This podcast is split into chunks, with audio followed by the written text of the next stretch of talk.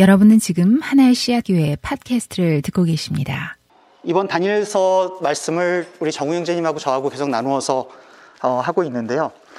어, 이 말씀을 드리는 게 오늘은 어, 오늘 제가 드리는 것이 저로서는 마지막일 거고 다음 주에 우리 정우 형제님이 단일서 마, 무리를 12장으로 해주실 예정입니다. 어, 많은 분들이 여러 가지 이야기들을 저에게 이렇게 피드백을 주신 분들도 있었고 또 질문을 해주신 분들도 있었고 네가 했던 얘기가 별로 도움이 안 된다 뭐 이런 얘기를 해주신 분도 있었는데 뭐 여러 가지를 참잘 들었습니다.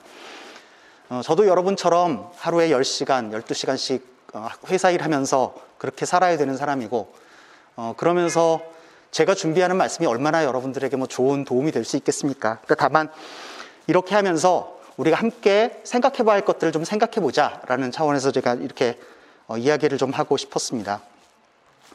원래 목사님께서 계시지 않는 기간이 이제 13주 정도 됐는데 제가 이제 처음에 그 얘기를 듣고 아마도 조금 더, 어, 그 설교를 많이 해, 해야 될 수도 있겠다 이런 생각을 했, 었고 어, 그래서 이제 여러 번 준비를 해야겠다는 생각을 머릿속에 갖고 있었는데, 어, 그 설교 한 세 번만 하면 된다. 이제 저한테 그렇게 말씀을 해주셔서 제가 아, 그러면 준비한 게 많이 있는데 그렇게 생각을 했었는데, 어, 이제 한 세 번만 하면 된다라고 말씀을 해주셔서 제가 준비했던 내용들을 세 번에 어떻게든 끼워 넣어야겠다라는 무리한 시도를 하다 보니까 어, 여러 가지로 좀 이렇게 설익은 혹은 또 크게 도움이 안 될 만한 이야기들을 막 한꺼번에 쏟아놨던 게 아닌가 이런 생각을 좀 하게 됩니다. 그래서 참 죄송하고요. 교회에는 여러 가지 형태의 가르침, 티칭들이 있습니다. 그 티칭 중에서는 어떤 것들은 성경 공부나 이런 것들을 통해서 이루어지는 티칭들도 있겠지만 어떤 경우에는 설교가 아니면 하지 못하는 그런 티칭들도 있습니다. 어, 그런 설교의 역할로 저는 보통 선포를 듭니다. 어, 전문적인 설교가가 아닌 제가 설교에 대해서 무언가 썰을 펼치는 것은 상당히 그 주제 넘은 일이 되겠습니다만 어쨌든 간에 저는 이번에 적어도 제가 그 준비했던 설교 파트를 통해서는 주로 선포에 대한 이야기를 하고 싶었었습니다. 성경 공부나 이런 것들로 얻어질 수 없는 어떤 선포. 어, 그래서, 그러니까 제가, 괜찮아요. 그 들고 할게요. 네. 제가 원래 주로 생각했던 것은, 그래서, 어, 말하자면 이제 등산을 하려고 그럴 때, 우리가 오를 봉우리가 무엇이냐라는 걸 여러분들과 계속 나누고 싶었습니다. 어떻게 거기에 올라가야 하느냐, 거기에 올라가는 어떤 준비물이 필요하냐, 뭐 어떤 등산로를 따라가야 하느냐 하는 이야기들은 아마 성경 공부나 다른 세팅에서 좀 더 이야기할 수 있을 것 같고 제가 지금 정말 하고 싶었던 건 우리가 오를 봉우리가 어디다라는 이야기를 정말 하고 싶었습니다. 그래서 아마도 제가 말씀을 드리는 것 중에서 아유 저 저렇게 얘기는 하는데 하나도 내 삶과는 어떤 연관이 있는지 모르겠다라고 생각이 되시는 분들도 혹시 있을 뭐 많이 계실 수 있겠습니다만 어, 어쨌든 제가 이제 생각했던 것들은 이제 주로 그런 이야기다라는 얘기를 먼저 좀 드립니다. 제 신앙과 삶에 있어서 성경 말씀이 저에게 커다란 영향을 준 것들이 굉장히 많이 있습니다만 특별히 오늘 다니엘서 9장은 성경 연구, 성경 공부와 기도에 대해서 제게 아주 획기적인 아이디어를 준 성경 본문입니다. 대단한 통찰을 준 성경 본문입니다. 어, 성경 본문을 오늘 9장 본문을 처음부터 끝까지 다 읽으면서 이제 설명을 하기보다는 이제 몇 가지 포인트 두 가지만 딱딱 집어가지고 설명을 드리고 이제 어, 이야기를 해보자고 합니다. 첫 번째는 성경 공부에 대한 이야기입니다. 그리고 두 번째는 기도에 대한 이야기입니다. 첫째, 성경 공부. 둘째, 기도. 자, 이제 가겠습니다. 성경 공부. 어, 여러분은 보통 하나님의 계시를 받았다라고 하면 어떤 모습이 떠오르십니까? 대충 이런 거 아닙니까? 환상 속에서 이제 구름에 나타난 하나님이 나타나고 하나님이 오승아 우아 우아 우아우 너는 어느 회사라고 가거라 우아 우아 그러면 이제 아 그거 이제 은혜 받고 이제 가는 그런 게 이제 그 소위 계시 받는 거 아닙니까? 어, 그런데 오늘 다니엘이 하나님의 뜻을 알아내는 방법은 그렇지 않습니다. 2절에 보면요. 곧 그가 통치한 첫 해에 나 다니엘의 거룩한 책들을 공부하면서 주님께서 예레미야 예언자들에게 하신 말씀, 곧 예루살렘이 70년 동안 황폐한 상태로 있을 것을 생각해 보였다라고 되어 있습니다. 다니엘은 적어도 본문에서 보면요. 거룩한 책, 책들을 공부했다. 그러니까 다시 말하면 성경 연구, 성경 공부를 한 겁니다. 그러면서 다니엘은 뭔가를 깨달은 거죠. 제가 6장을 설명할 때 말씀드렸지만 지금 다리우스 왕 때는 다니엘이 상당히 나이가 많이 들어있는 상태였습니다.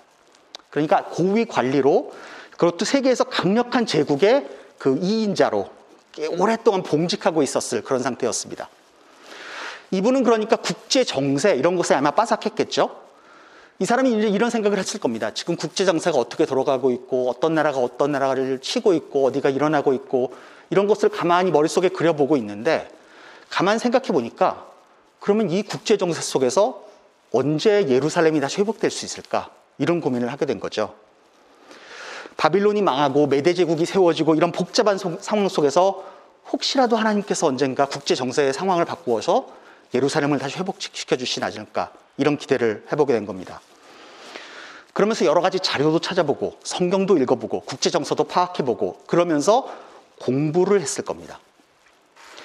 다니엘이 성경을, 공, 성경을 공부하면서 찾아낸 것이 무엇이냐? 그거는 예루살렘이 70년 동안 황폐하게 있다가 다시 회복될 것이다라는 예레미야의 말씀이었습니다. 그 내용이 그 내용의 자세한 내용에 대해서 이제 기도 파트 두 번째 파트를 할 때 좀 더 설명을 해드리겠습니다. 다니엘 때는요 우리가 알고 있는 것처럼 구약 39권이 지금과 같은 형태로 성립되기 전이었습니다. 그러니까 다니엘은 BC 6세기 사람인데요. 보통 우리가 알고 있는 구약 39권의 내용들이 대충 책으로 정리된 것이 BC 2세기경이라고 생각하고 있습니다. 그러니까 다니엘 때로부터 거의 400년이 지난 후에야 어쨌든 간 사람들이 문서로 볼 수 있는 구약 성경이 대충 문서로 확립된 겁니다. 그리고 지금같이 39권의 정경으로, 캐논으로 구약 성경이 엮여진 건 AD 1세기입니다. 기원 후 1세기. 그러니까 다니엘 시대로부터 600년, 700년 후가 지나야 비로소 구약 성경이라는 게 형성된 겁니다. 그러니까 다니엘이 구약 성경을 공부하려면 어떻게 했을 거냐 하면 여러 군데서 자료를 모았을 겁니다. 사람들이 이거는 뭔가 하나님께서 해주신 말씀이야 라고 소중하게 생각하고 있었던 자료들이 흩어져 있었는데 그것들을 모아서 다니엘이 성경 공부를 그렇게 시작했었을 겁니다. 다니엘이 성경 연구를 하면서 아마 새롭게 발견한 것들이 여러 가지가 있었는데 그 중에 특별히 제게 주목을 끌었던 것은 19절입니다. 여기 보면 주님 들어주십시오. 주님 용서하여 주십시오. 주님께서 들어주시고 이루어 주십시오.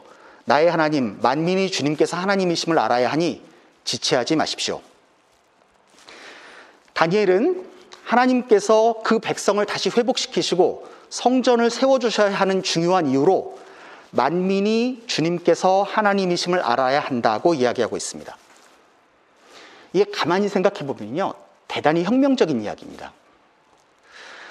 바빌론에 끌려온 사람들, 이 본문에서는 메대제국까지 계속 남아가지고, 이제 바빌론 이후에 메대제국 계속까지 남아있는 이 사람들은 제가 말씀드렸던 것처럼 패배한 민족입니다.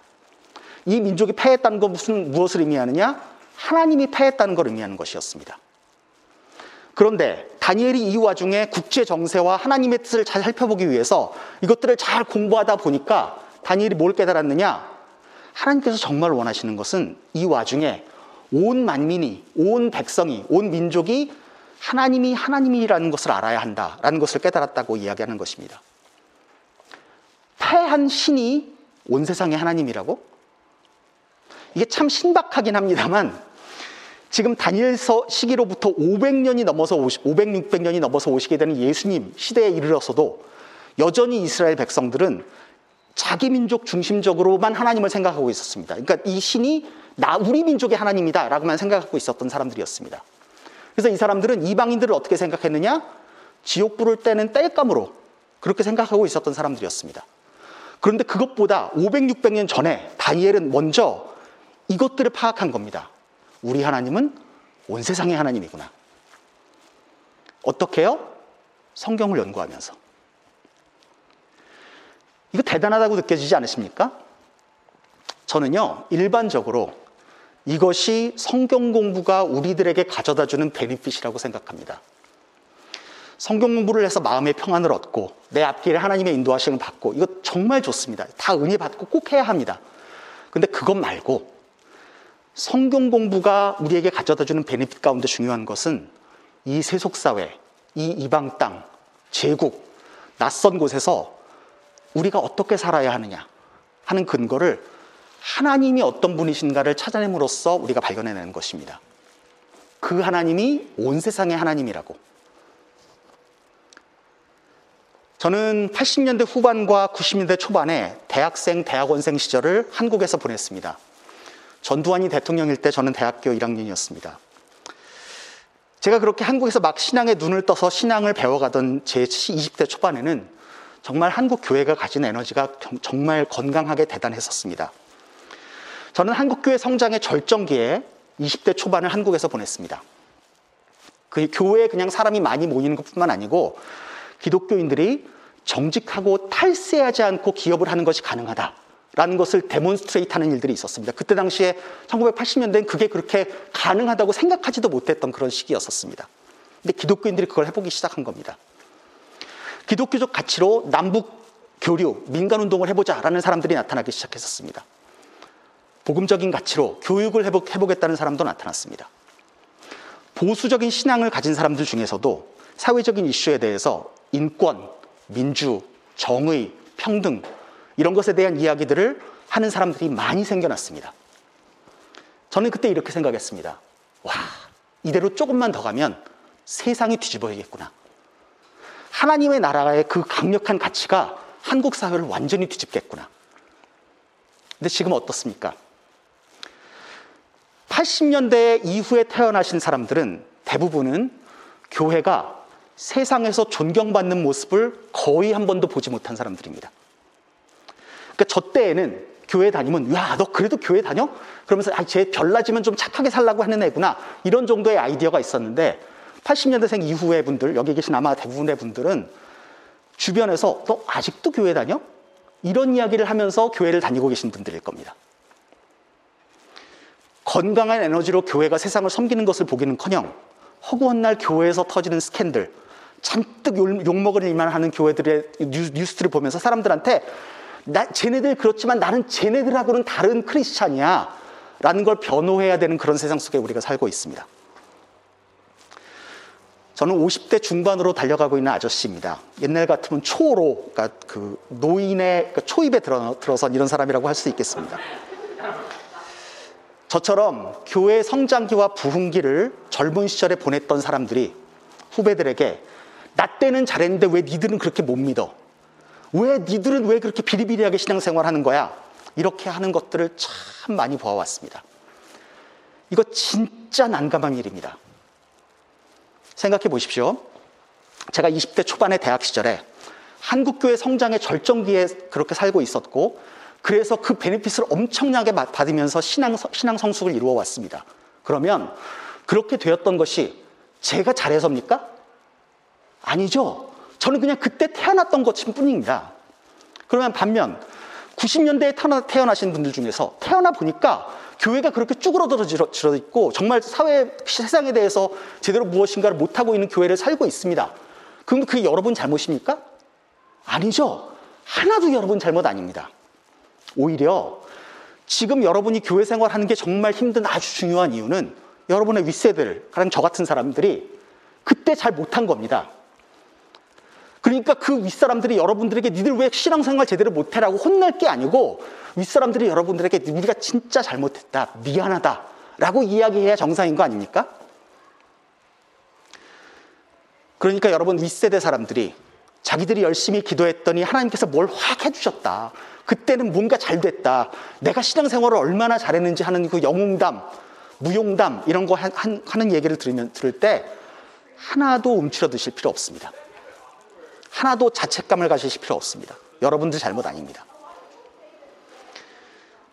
저는 일반적으로 교회도 그렇고 세상, 세상의 어떤 사회나 조직도 마찬가지라고 생각합니다만 늘 어떤 조직이나 교회나 이런 것들이 침체기, 뭔가가 잘 안 되는 시기가 있고 부흥기, 뭔가가 잘 되는 시기가 반복해서 있습니다. 침체기에는 다들 움츠려져 있고 뭔가 힘이 없고 패배의식에 쌓여 있고 눌려 있고 이런 상황인 겁니다. 부흥기는 어떤 시기입니까? 에너지가 넘치고 뭔가 확 확장되고 있고 확 힘이 나타나고 이런 승리의 기쁨을 누리는 그런 시기입니다. 그런데 그런 침체기와 부흥기를 생각해 볼 때 저는 다음과 같은 공식을 생각해 봅니다. 이건 잘 들어보십시오. 부흥기의 번성은 침체기의 열매이고 침체기의 몰락은 부흥기의 결과이다. 생각이 되십니까? 자, 그러니까 이런 겁니다. 부흥기 때 누군가가 뭔가가 잘 되고 있다면 그건 뭐냐? 침체기 때 누군가 뭔가를 잘한 겁니다. 그래서 부흥기가 온 겁니다. 그래서 부흥기 때 그 사람들이 그걸 누리고 있는 겁니다. 어떤 사람들이 침체기를 지내고 있다면 그건 왜 그러느냐? 부흥기 때 뭔가를 잘 못한 겁니다. 그래서 그것 때문에 문제가 생겨서 침체기에 빠지게 된 거죠. 그러니까 부흥기의 번성은 침체기의 결과이고 침체기의 몰락은 부흥기의 결과이다. 저는 이렇게 생각하고 있습니다. 그런데 대단히 흥미로운 것은요. 적어도 기독교 역사 속에서 정말 제대로 된 컨텐츠는 늘 침체기 속에서 나왔습니다. 구약에서 능력이 제일 짱짱한 그 뭐 설교가 혹은 뭐 선지자가 누군지 아십니까? 엘리야, 엘리사 이런 사람들입니다. 이 사람들 진짜 완전 대단했습니다. 바알 선지자 450명, 450대 1로 싸워서 이겼습니다. 이 사람은. 죽은 사람도 살리고요. 엄청난 뭐 기적 엄청 많이, 많이 행한 이런 엄청 사람들입니다. 그런데 구약에 엘리야서, 엘리사서 이런 거 있습니까? 그런 거 없습니다. 구약에 있는 책들은 어떤 책인가요? 예레미야, 하박국, 호세야. 이 구약을 좀 읽어본 사람들이라면 다 알고 있습니다. 이거 완전 찌질한 사람들입니다. 다 죽겠다, 죽겠다 하고 있는 사람들입니다. 대부분 이스라엘 유대가 망해가고 있는 과정 속에 있었던 사람들, 혹은 이스라엘 유대가 이미 망해버린 상황에 있었던 사람들, 그 상황에 일했던 선지자들입니다.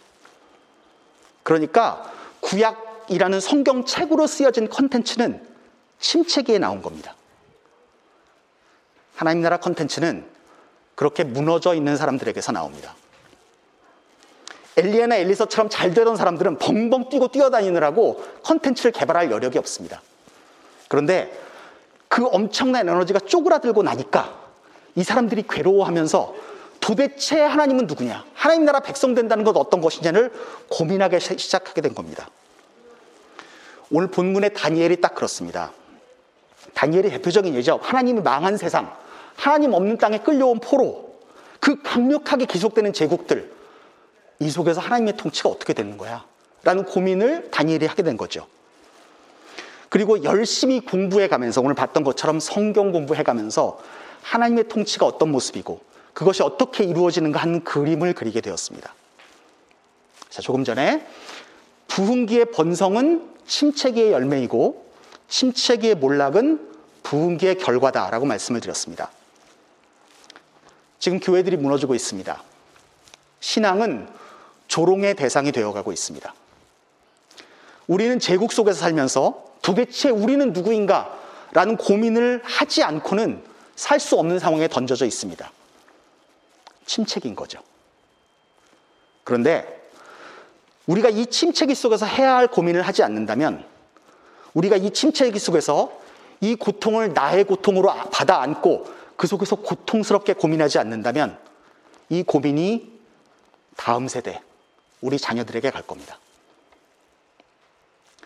부흥기의 번성이 침체기의 열매라면 우리가 그 침체기에 얻어야 하는 열매를 얻어야 이 침체기가 끝납니다.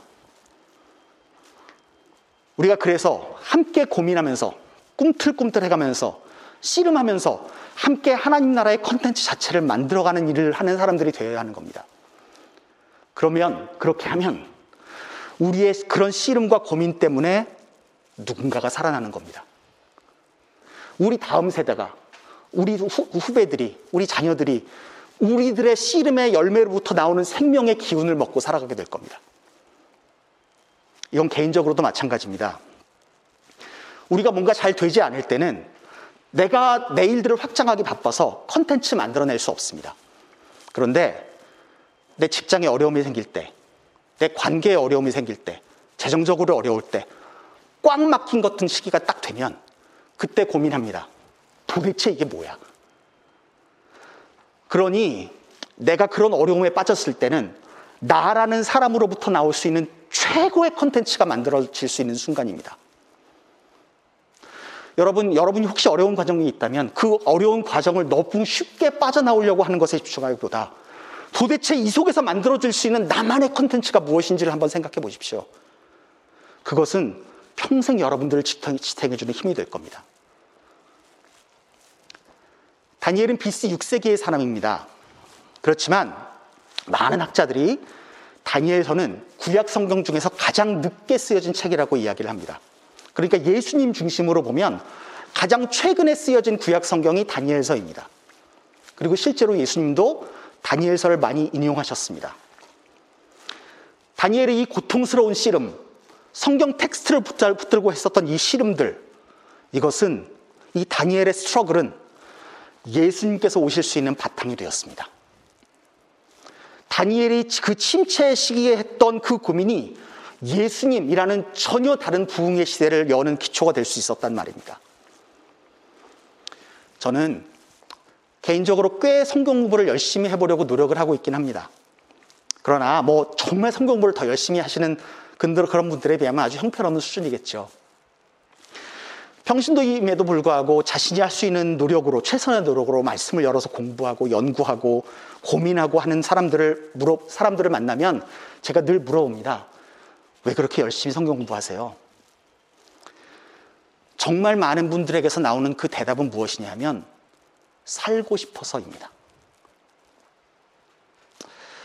그냥 조금 껌껌한 곳을 지날 때는 그냥 대충 조심해서 발 걸려 넘어지지 않도록 해서 가면 됩니다. 그런데 정말 칠흑과 같이 깜깜한 어두운 밤이 되면 우리는 무슨 수를 써서라도 아주 작은 불빛이라도 찾아야 합니다. 그것을 찾으면 그것에 의지해서 우리가 이 깜깜한 것을 지나갈 수 있습니다. 스탠리 하워워스가 위튼 컬리지에서 2015년에 했던 강연 중에 이런 말이 있습니다. Church Matters라고 하는 강연이었는데요. 거기서 보면 영어로 한 걸 이제 제 나름대로 엉터리로 번역을 해봤습니다. 오랫동안 서구 사회에서 계속되어 오던 기독교 제국이 끝나가고 있습니다. 그것은 마침내 교회가 물질 중심성과 정치성으로부터 벗어날 기회를 갖게 되었다는 것을 의미합니다. 이런 상황 속에서 내가 할 수 있는 제안은 이것입니다. 이 상황을 최고로 활용하자. Let's make the most of it. 이게 이, 이분이 했던 그, 그거를 딱 제가 잘 옮기지 못하는 게 정말 안타까운데, 예, 하여튼 그렇습니다.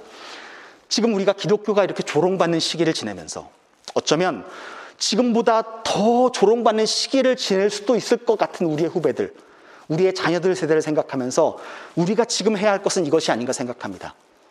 Let's make the most of it. 지금 상황 속에서 우리가 낼 수 있는 최선의 컨텐츠를 끄집어내자는 겁니다. 침체기를 어떻게 하면 최고로 보낼 수 있을까? 어떻게 하면 그 속에서 찾아내야 하는 하나님의 모습을 제대로 찾아낼 수 있을까?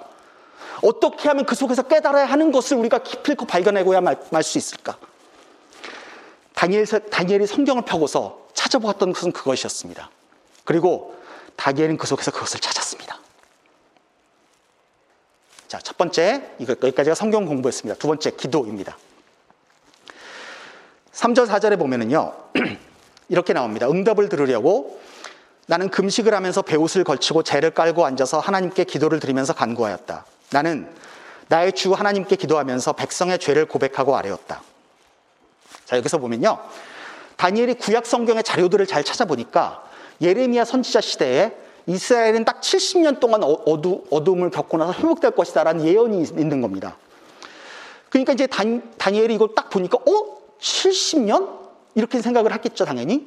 그러고서 사람들이 그렇게 생각합니다.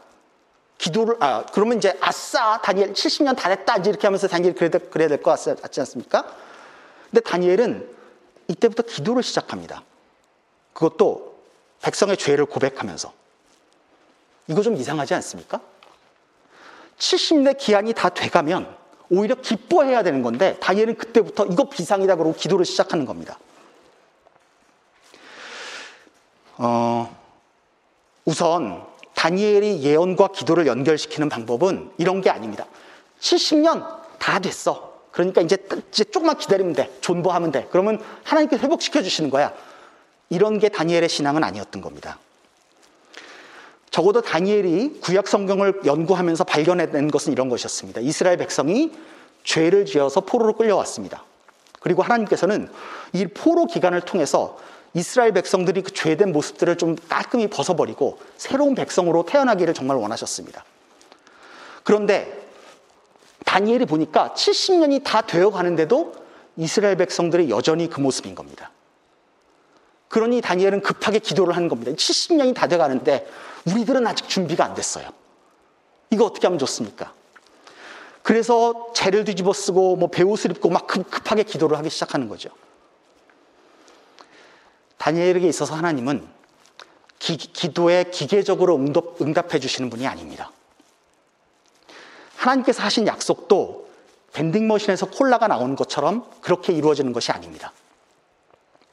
하나님은 그 백성과 소통하시는 하나님이시고 다니엘이 보니 때가 되어가는데도 이 백성들이 제정신 못 차리고 있는 겁니다. 그러니 다니엘은 이 변화되지 못한 백성들을 생각하면서 어떻게든 이거 변화돼야 되는데 나라도 무릎 꿇고 기도해보자 이렇게 나선 겁니다. 근데 진짜 특징적이고 이상한 건요. 다니엘이 백성의 죄를 대신해서 자기가 기도하고 있습니다. 다니엘은 말하자면 그 중에 잘 살고 있는 사람이잖아요. 착한 사람들이잖아요.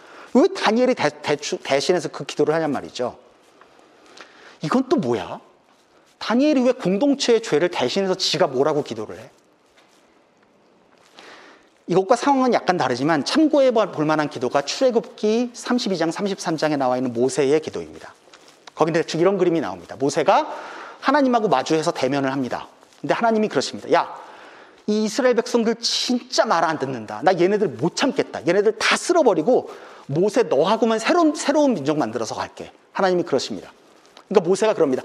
하나님 그러시면 안 됩니다. 하나님 신실하신 분 아닙니까? 하나님 진짜 그러시면 안 됩니다. 하나님이 그래 알았다. 그랬는데 그러다가 이제 또 이스라엘 백성들이 막 깽판 칩니다. 그러니까 하나님이 야 이제 됐다. 내가 얘네들 진짜 얘네들하고는 가나안 땅 못 간다. 그러니까 하나님 그 모세가 하나님에 대해서 뭐라고 했는지 혹시 아십니까? 이렇게 얘기합니다. 하나님 정말 그러실 거면 내 이름을 생명책에서 지어 주십시오.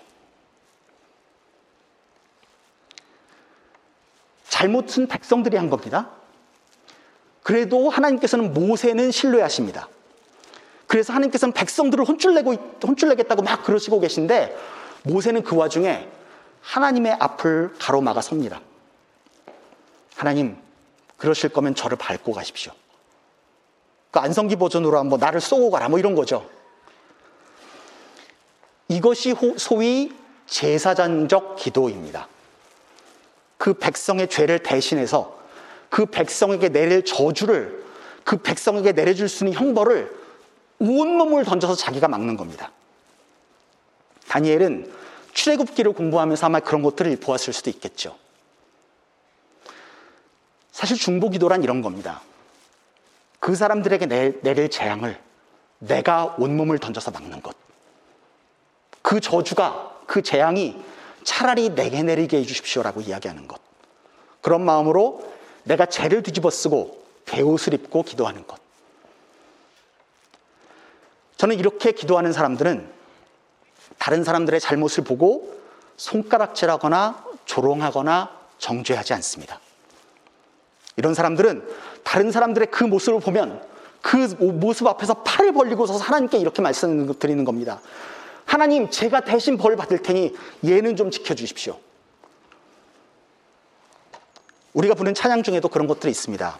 우리는 왕 같은 제사장이라고. 베드로 전서에 나오는 말인데요. 이거 보면서 우리 좋아합니다. 아, 그래, 우리 진짜 짱인 거구나. 우리 진짜 포지션이 엄청 높은 거구나. 그런데 우리가 정말 제사장이라면요.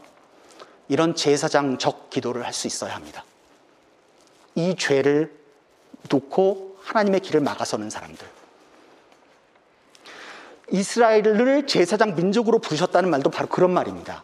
이 사람들만 특별하게 더 높은 지위로 세웠다는 말이 아니고 이 사람들이 온 세상의 모든 사람들을 위해서 특별히 섬기는 사람들로 세워졌다는 말입니다.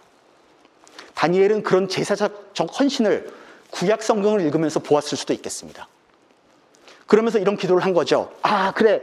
이제 예레미야가 얘기한 70년이 다 되어 가는데 이 백성은 아직도 정결하게 회복되지 않고 있는데 내가 기도하자.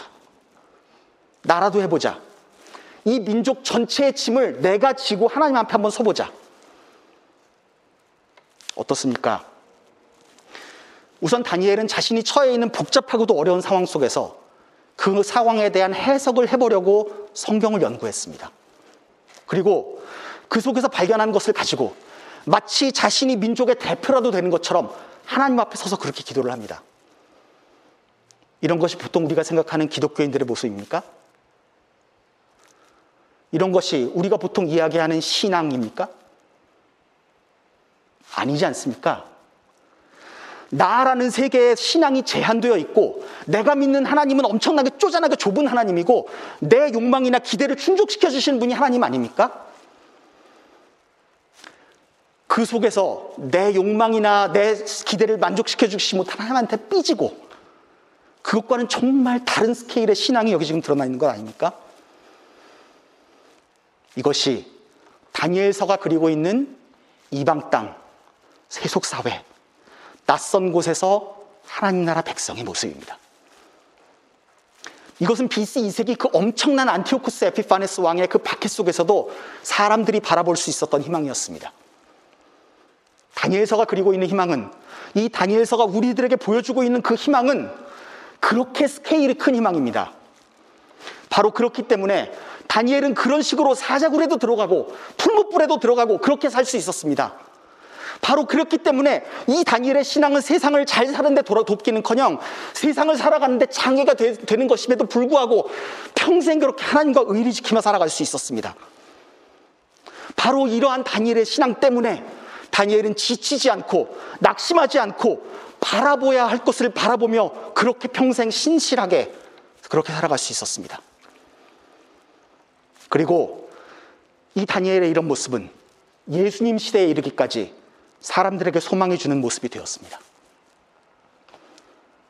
이런 게 믿음입니다. 쪼잔하게 나만 바라보면서 내 필요와 내 욕구를 만족시키는 그런 것과는 차원이 다른 그래서 나보다 더 큰 것을 담아낼 수 있고 나보다 말로 다 할 수 없는 그 엄청난 스케일의 것들을 내 안으로 초대해낼 수 있는 이것이 신앙입니다. 우리 좀 그렇게 살아봅시다.